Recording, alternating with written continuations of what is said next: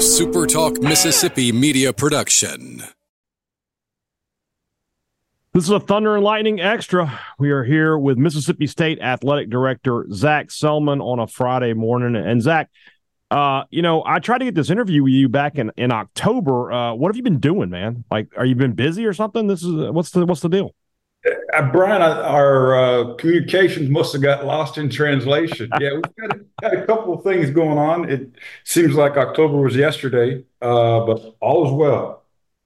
So I feel like I jinxed you. Uh, in the first interview I ever did with you, I talked about hiring, and I said, you know, you're in a position where you shouldn't have to do that for quite a while. With yet we have so many coaches in their first year, and instead you don't make it through the first year before you have to make a, a decision there as much as you can, just talk us through the timeline of the decision to to move on from Coach Zach Arnett and bring in a new head football coach.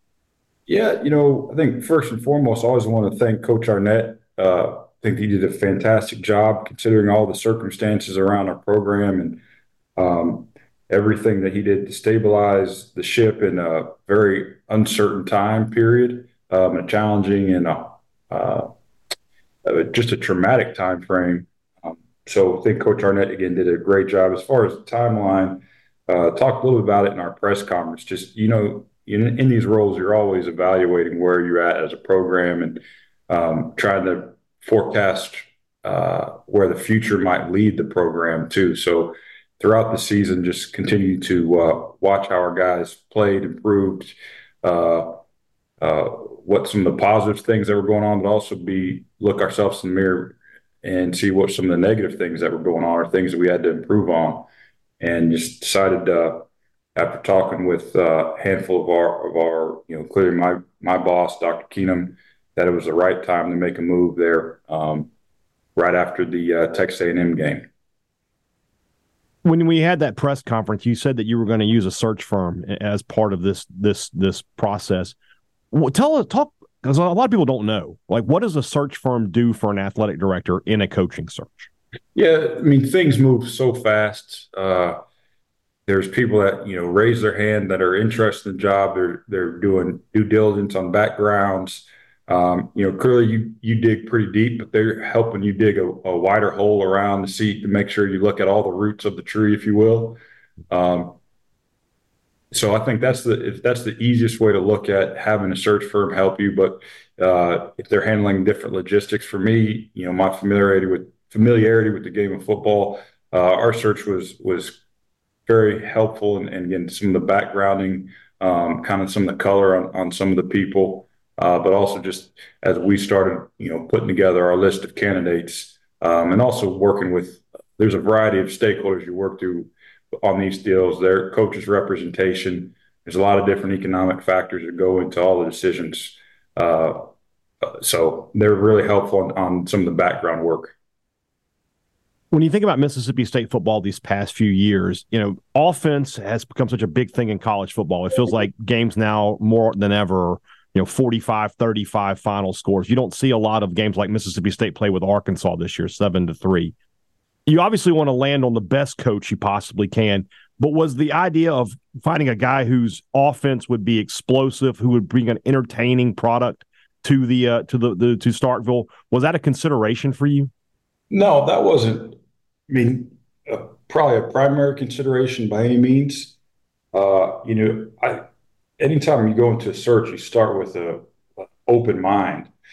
Uh, I think you want to be bold and clear eyed of where you're at as a program and what you see are the steps to to get you being successful. And then from a backwards look you look at you know at what time period in your history were you really successful? And so i think those are all considerations you make uh, but then again as you're forward looking you're still going in open-minded okay where what are the variables that we know exist? We know NIL exists. We know the transfer portal exists. We know uh, teams that uh, are successful right now. The most successful teams are teams that have elite quarterback play that most of the time are able to, to hurt you and stretch the field with both their arm and their legs. So you look at all those things, that's just the trends in, in college football.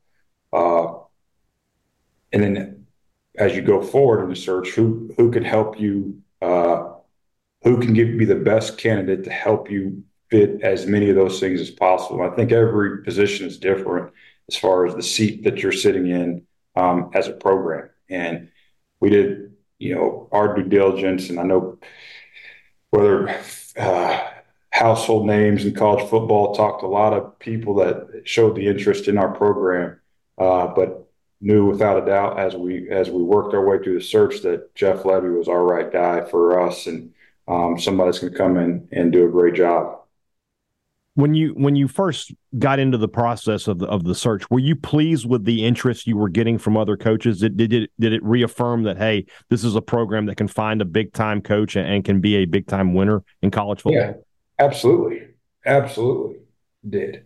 Um, the again the the quality of people, but never been big on just you know the the quality of name. It, it goes back to a fit. Like we've got a lot of uh, strengths at Mississippi State. Uh, we're also unique in ways. So, what who can come in and help us really uh, find solutions um, and really be able to come in and help us? So, I think, yeah, I, was, I knew we had a lot of depth of people of, of interest in our search and uh, people that we talked to. Um, plenty of Power Five sitting head coaches. Uh, you know, really, we only talked to a couple coordinators, so it was we had a great depth of search. You ever been on anybody's shoulders before? Uh, no. I mean, I thought during the catfish tour that might be a first, but you guys let me down. I, I, I did learn this, Brian. Uh, I wanted to get down faster than I went when I went up. well, tell us about the feeling of that and, and, the reaction of the players when when they found out Coach Jeff Lebby was going to be their guy. Yeah, it was, you know, you know, the physical feeling wasn't great. You know, I, I got two fears in, in life. One is snakes and one's heights. Oh man, uh, we got a lot in common. Yeah, so I, I didn't like being up in the air, but you know, you, you're in this business because of the student athletes, and you're in it because you know the impact that uh, sport can have, and you want them to to have uh, joy, and you want them to have peace, um, especially it's highlighted when you know the, the challenges and transitions that have our football team specifically has had to go through over the last couple years. Uh, so I was really pleased just for them to have some comfort and joy, knowing like this is going to be a path for us moving forward. Uh, that's probably what was most, I think, uh, that I was most pleased to see that they were they were excited. Uh, they knew they were going to get to work, and and I know uh, from talking to, to most of them, since Coach Lebby arrived, they're all um, really responding well to him and excited about the future. So now it, becomes on Coach Lebby to to fill out his staff. Today, Mississippi State makes official the hiring of Coleman Hutzler as the, the defensive coordinator. Last week, we saw the offensive staff uh, become official. What role do you play in that? Is that where Coach Lebby just comes to you and says, This is my guy, and, and you're just sort of the money guy in this, or do you have input into what you want to see in this staff? Uh, you know, clearly the head coach runs their program. For a coordinator position, I've been in communication with Coach Lebby um, and really all of the assistants I've talked to him about. Um, again, I think that's just a, a, trust level that that Jeff and I have together. Uh, could be from just our past working history, but just have a very open line of communication. So I've I've been, you know, clearly I'm not the one that's going out and saying, "Hey, you should do this, you should do that." But just a sounding board. I think that's my job is to continue to be a sounding board. And then uh, clearly it's on us and, and, our team to make sure that we get uh, all the contractual elements done. But that's a it's a collaborative effort for sure. So as I mentioned, you know, we talked about doing this interview back in October, and, and you know, all this goes on beyond that. But when I wanted to talk to you back then, and you knew this, I wanted to talk to you about game day experience. That was something that my Twitter mentions were full of. I have to assume that your, yours were the same. I got the impression that you wanted to watch this season. You wanted to take some road trips with the team to the other SEC stops that we were going to have to go to. And from there, you were going to make a plan out, a decision out of how you wanted to attack this this issue. I guess my first question is, did you hear about it as much as I think you did? And then two, am, am I right in that you wanted to see it work at Mississippi State for a year before you made any big changes? Yeah, I think it'd be naive of any leader to come in and, and try to start making changes or have answers when they haven't even seen. To be like, hey, I want to, I want to, you know, put a new engine in my car, and I've never looked under the hood or I've never started the engine, so I'd have no clue what it actually looks like. And you know, as I've said before, I had never stepped foot in Starkville, Mississippi before, you know, the night before our press conference here in January. So I wanted to see, and, and then it's not like we're talking about, you know, small dollars. It's, you know, to make investments to enhance the game day experience.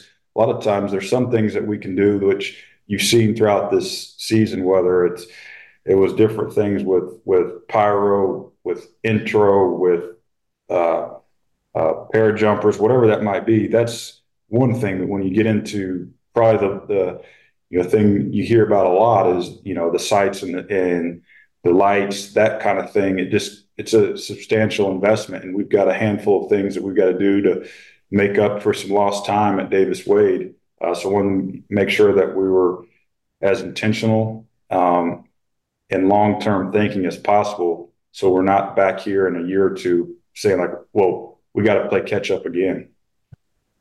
The two biggest complaints that I saw in, on, on social media, on message boards, and in talking to Mississippi State fans around the state were the audio system at Davis Wade Stadium and the lack of LED lights at Davis Wade Stadium. Would you expect those two things to be upgraded in the near future?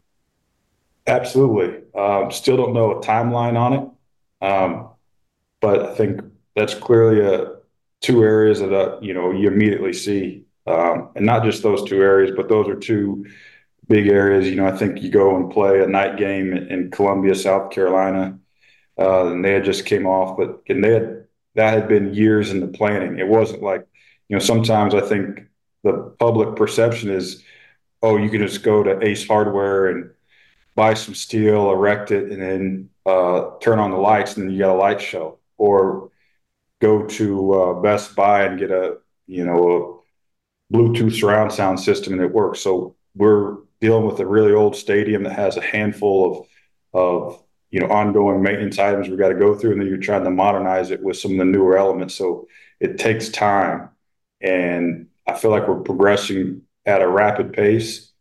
Don't exactly know you know when we can uh, safely and effectively get things installed or or or set, but that's something we're exploring to be as aggressive um, as we can be with it. Another area where you've been very aggressive is the push into the Bulldog Initiative and into NIL and the collective. And now you, see this the winning drive campaign just coming to an end. It looks like they raised well in excess over uh, of three and a half, maybe close to four million dollars just from this one campaign. Is that something that you've been very pleased with with the the response from Mississippi State fans now that you've been pushing uh, the Bulldog Initiative?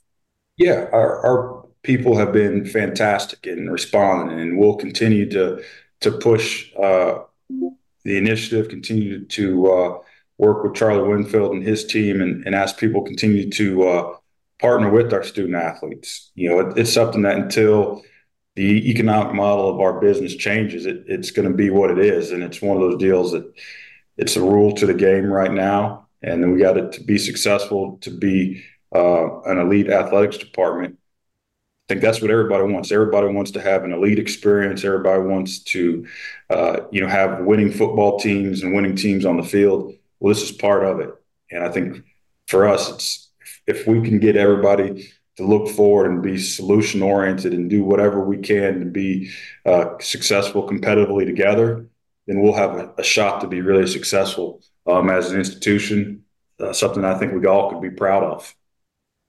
One of the most noticeable changes at Mississippi State since you have taken over is the move to the script state as more of a of a primary logo for the athletic department. Obviously, it's on the football helmets.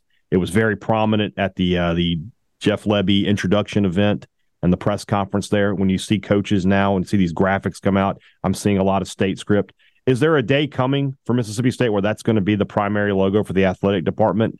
And a lot of fans would want me to ask, is there a possibility that the interlocking logo that we uh, that was unveiled this year as part of the uh, the Vault uh, series is there a possibility that becomes a more per- permanent fixture for Mississippi State?